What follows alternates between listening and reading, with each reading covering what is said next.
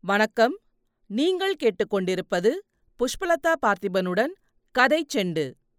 சிவகாமியின் சபதம். எழுதியவர் கல்கி கிருஷ்ணமூர்த்தி. முதல் பாகம்.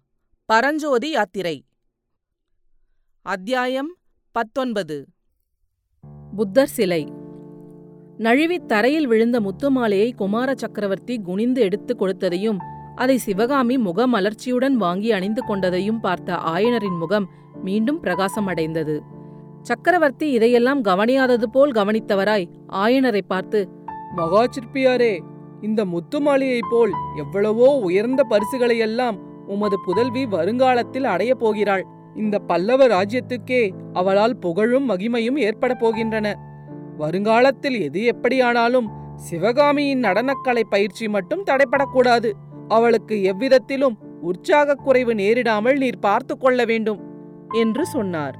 ஆயனர் பல்லவேந்தரா தாங்களும் குமார சக்கரவர்த்தியும் உற்சாகப்படுத்துவதற்கு இருக்கும்போது சிவகாமிக்கு உற்சாகக் குறைவு ஏன் ஏற்படப் போகிறது? எனக்குத்தான் என்ன கவலை? என்று சொல்ல மகேந்திர பல்லவர் கூறினார். அப்படியில்லை ஆயனரே. இந்த யுத்தம் காரணமாக நானும் குமார சக்கரவர்த்தியும் சில காலம் இவ்விடம் வர முடியாமலும் உங்களை பார்க்க முடியாமலும் போகலாம். அதனாலே உங்கள் இருவருடைய கலைப்பணிக்கும் எந்தவிதமான குந்தகமும் ஏற்படக்கூடாது. சிவகாமி புத்த பிக்ஷுனியாக விரும்புவதாக சற்று முன்னால் சொன்னீர் அல்லவா ஒரு விதத்தில் அது பொருத்தமானதுதான். சிவகாமி சாதாரண பெண் அல்ல மற்ற பெண்களைப் போல் உரிய பருவத்தில் இல்வாழ்க்கையை மேற்கொண்டு அற்ப சுகங்களில் காலம் கழிக்க பிறந்தவள் அல்ல பெண்ணாய் பிறந்தவர்களில் லட்சத்திலே ஒருவருக்குத்தான் இப்பேற்பட்ட கலை உணர்ச்சி ஏற்படும். அதை போற்றி வளர்க்க வேண்டும். சம்சார வாழ்க்கையை பொறுத்தவரையில் சிவகாமி தன்னை பிக்ஷுனியாகவே நினைத்து கொள்ளலாம். தெய்வீகமான நடனக்கலைக்கே அவள் தன்னை அர்ப்பணம் செய்து கொள்ள வேண்டும். இந்த மொழிகளை கூறியபோது மகேந்திர பல்லவரின் மனதிலே என்ன இருந்தது என்பது நமக்கு தெரியாது. ஆனால் அவருடைய மொழிகள் அங்கிருந்த மூன்று பேருடைய உள்ளங்களிலும் வெவ்வேறு விதமான உணர்ச்சிகளை உண்டாக்கியிருக்க வேண்டும் என்பது அவர்களுடைய முகபாவ மாற்றத்திலிருந்து நன்கு தெரிந்தது. ஆயனர் தமது உள்ள கிளர்ச்சியை வார்த்தைகளினாலே வெளியிட்டார். பிரபு என்னுடைய மனதில் உள்ளதை அப்படியே தாங்கள் கூறிவிட்டீர்கள். இல்வாழ்க்கையை மேற்கொண்டு குழந்தை குட்டிகளை பெற்று வளர்ப்பதற்கு எத்தனையோ லட்சம் பேர் இருக்கிறார்கள். இந்த அபூர்வமான தெய்வக்கலையை பயின்று வளர்ப்பதற்கு அதிகம் பேர் இல்லைதானே? இவ்விதம் ஆயனர் சொல்லிக்கொண்டே சிவகாமியை திரும்பி பார்த்து சக்கரவர்த்தியின் பொன்மொழிகளை கேட்டாயா குழந்தாய்? என்றார். சிவகாமியின் முகமானது அச்சமயம் கீழ்த்தரச் சிற்பி அமைத்த உணர்ச்சியற்ற கற்சிலையின் முகம் போல் இருந்தது. எத்தனையோ விதவிதமான உள்ளப்பாடுகளையெல்லாம் முகபாவத்திலே கண்ணிமையிலே இதழ்களின் மடிப்பிலே அற்புதமாக வெளியிடும் ஆற்றல் பெற்றிருந்த சிவகாமி அச்சமயம் தன் சொந்த மனோநிலையை முகம் வெளியிடாதபடி செய்வதில் அபூர்வ திறமையை காட்டினார் என்றே சொல்ல வேண்டும். ஆனால் நரசிம்மவர்மர் அபிநயக்கலையில் தேர்ச்சி பெறாதவரானபடியால் சக்கரவர்த்தியின் வார்த்தைகளைக் கேட்டதும் அவருடைய முகம் சிவந்தது. இதழ்கள் துடித்தன. மற்றவர்கள் கவனியாத வண்ணம் உடனே அவர் திரும்பி பக்கத்தில் இருந்த சிலைகளையும் சித்திரங்களையும் பார்ப்பவர் போல் இவரிடமிருந்து பெயர்ந்து அப்பால் சென்றார். சக்கரவர்த்தியும் தாம் இத்தனை நேரம் வீற்றிருந்த சிற்ப சிம்மாசனத்திலிருந்து எழுந்து சிற்பியாரே எவ்வளவோ முக்கியமான அவசர வேலைகள் எனக்கு இருக்கின்றன. இருந்தாலும் இங்கு வந்துவிட்டால் எல்லாம் மறந்து விடுகிறது. உமது புதிய சிலைகளை பார்த்துவிட்டு சீக்கிரம் கிளம்ப வேண்டும். என்று சொல்லிக்கொண்டே நடந்தார். ஆயனரும் சிவகாமியும் அவரை பின்தொடர்ந்து சென்றார்கள். மகேந்திர பல்லவர் புதிதாக செய்திருந்த நடனத் தோற்றச் சிலைகளை பார்த்து கொண்டே இது கஜஹஸ்தம் இது அர்த்த சந்திரஹஸ்தம் என்று சொல்லிய வண்ணமாக நடந்து ஆயனர் கடைசியாக செய்து முடித்திருந்த சிலையண்டை போனதும் ஆஹா! என்று கூறிவிட்டு நின்றார். சற்று நேரம் அதை உற்று பார்த்துவிட்டு ஆயனரே தொண்டை மண்டலத்தில் உள்ள மகா சிற்பிகளுக்குள்ளே உமக்கு நிகரானவர் எவருமில்லை. ஆனால் நீர் கூட இத்தனை காலமும் இந்த சிலையைப் போல் ஜீவக்கலை பொருந்திய சிலையை செய்தது கிடையாது. அன்பிற்குரியவர் நெடுங்காலம் வராதபடியினால் ஏற்பட்ட இதய தாபத்தை இந்த சிலையின் முகபாவமும் மற்ற அங்கங்களின் நெளிந்த தோற்றமும் எவ்வளவு நன்றாய் வெளியிடுகின்றன. கண்களும் கண்ணிமைகளும் புருவங்களும் கூட அல்லவா நம்மோடு வார்த்தையாடுகின்றன. ஆயனரே சிவகாமியின் அரங்கேற்றத்திற்கு பிற்பாடு இந்த சிலையை பூர்த்தி செய்திருக்கிறீர் இல்லையா? என்று கேட்டார். ஆம் பெருமானே இன்று காலையில்தான் பூர்த்தி செய்தேன். சிவகாமி பெரிய மனது செய்து இன்றைக்கு எனக்காக மறுபடியும் ஆடி அபிநயம் பிடித்தாள். மகேந்திரர் மந்தஹாசத்துடன் சிவகாமியை பார்த்துவிட்டு சிற்பியாரே பரத சாஸ்திரத்தை தொகுத்து எழுதிய முனிவர் ஏழு வகை புருவ அபிநயம் என்றுதானே சொல்லியிருக்கிறார். அவர் நமது சிவகாமியின் நடனத்தை பார்த்திருந்தால் புருவ அபிநயம் ஏழு வகை அல்ல ஏழ்நூறு வகை என்று உணர்ந்து அவ்விதமே சாஸ்திரத்திலும் எழுதியிருப்பார் என்றார்.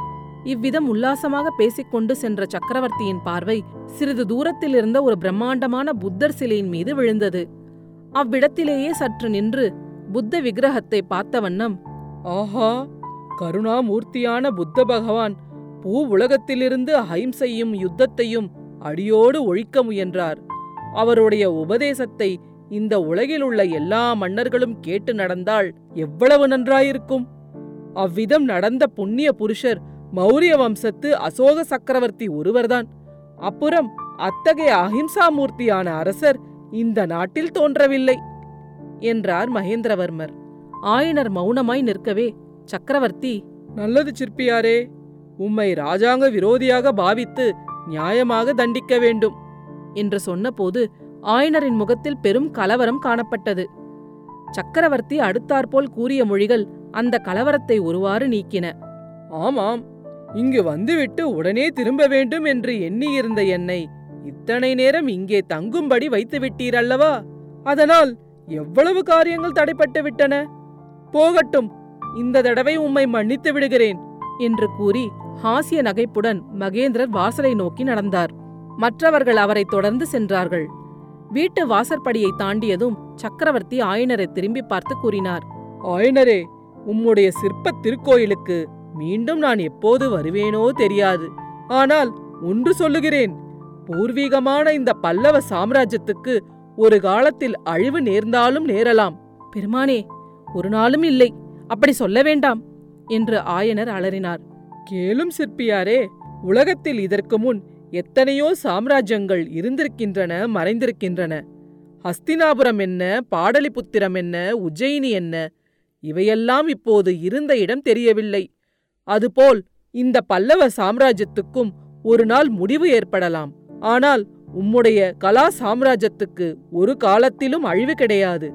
தெய்வத் தமிழ்மொழியும் தமிழகமும் உள்ள வரையில் உம்முடைய சிற்ப சாம்ராஜ்யமும் நிலை பெற்றிருக்கும். அப்போது ஆயனர் உணர்ச்சி ததும்பிய குரலில் பிரபு என்னைப் போல் ஆயிரம் சிற்பிகள் தோன்றுவார்கள் மறைவார்கள்.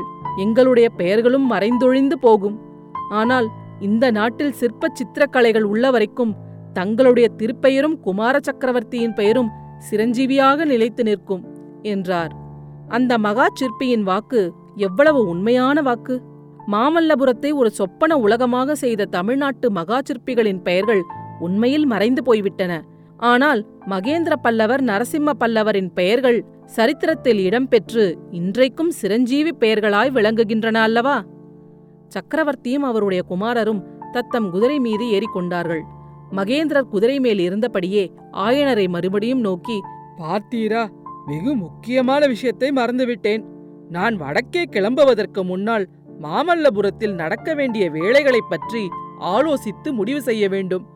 நாளை பிற்பகல் நீர் துறைமுகத்துக்கு வர வேண்டும் என்றார். ஆஞ்ஞை பிரபு வந்து சேருகிறேன் என்றார் ஆயனர். போகும் குதிரைகளை பார்த்து கொண்டு ஆயனரும் சிவகாமியும் வீட்டு வாசலில் நின்றார்கள். மகேந்திர பல்லவர் ஆயனர் வீட்டு வாசலுக்கு வந்ததிலிருந்து அவர் திரும்பி குதிரையின் மீதேறிய வரையில் அவரும் ஆயனரும் சம்பாஷணை நடத்தினார்களே தவிர குமார நரசிம்மராவது சிவகாமியாவது வாய் திறந்து ஒரு வார்த்தை கூட பேசவில்லை. ஆனால் அவர்கள் தங்களுக்குள்ளே கண்களின் மூலமாக சந்தர்ப்பம் கிடைத்த போதெல்லாம் பேசிக் கொள்ளவில்லை என்று நாம் சத்தியம் செய்து சொல்ல முடியாது. கடைசியாக சிவகாமியிடம் விடை பெற்றுக் கொள்வதற்கும் குமார சக்கரவர்த்தி அந்த கண்களின் பாஷையையே கையாண்டார்.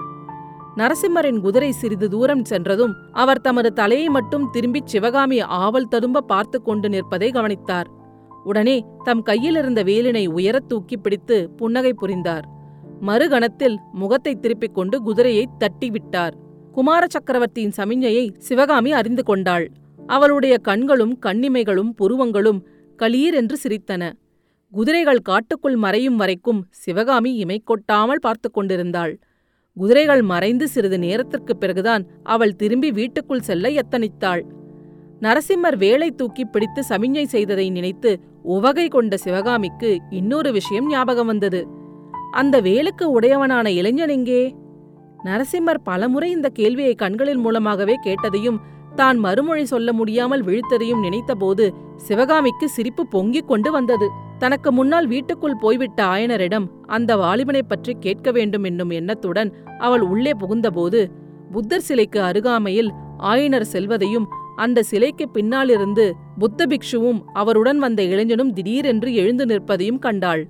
அப்போது சிவகாமிக்கு ஏற்பட்ட வியப்பையும் திகைப்பையும் சொல்ல இயலாது.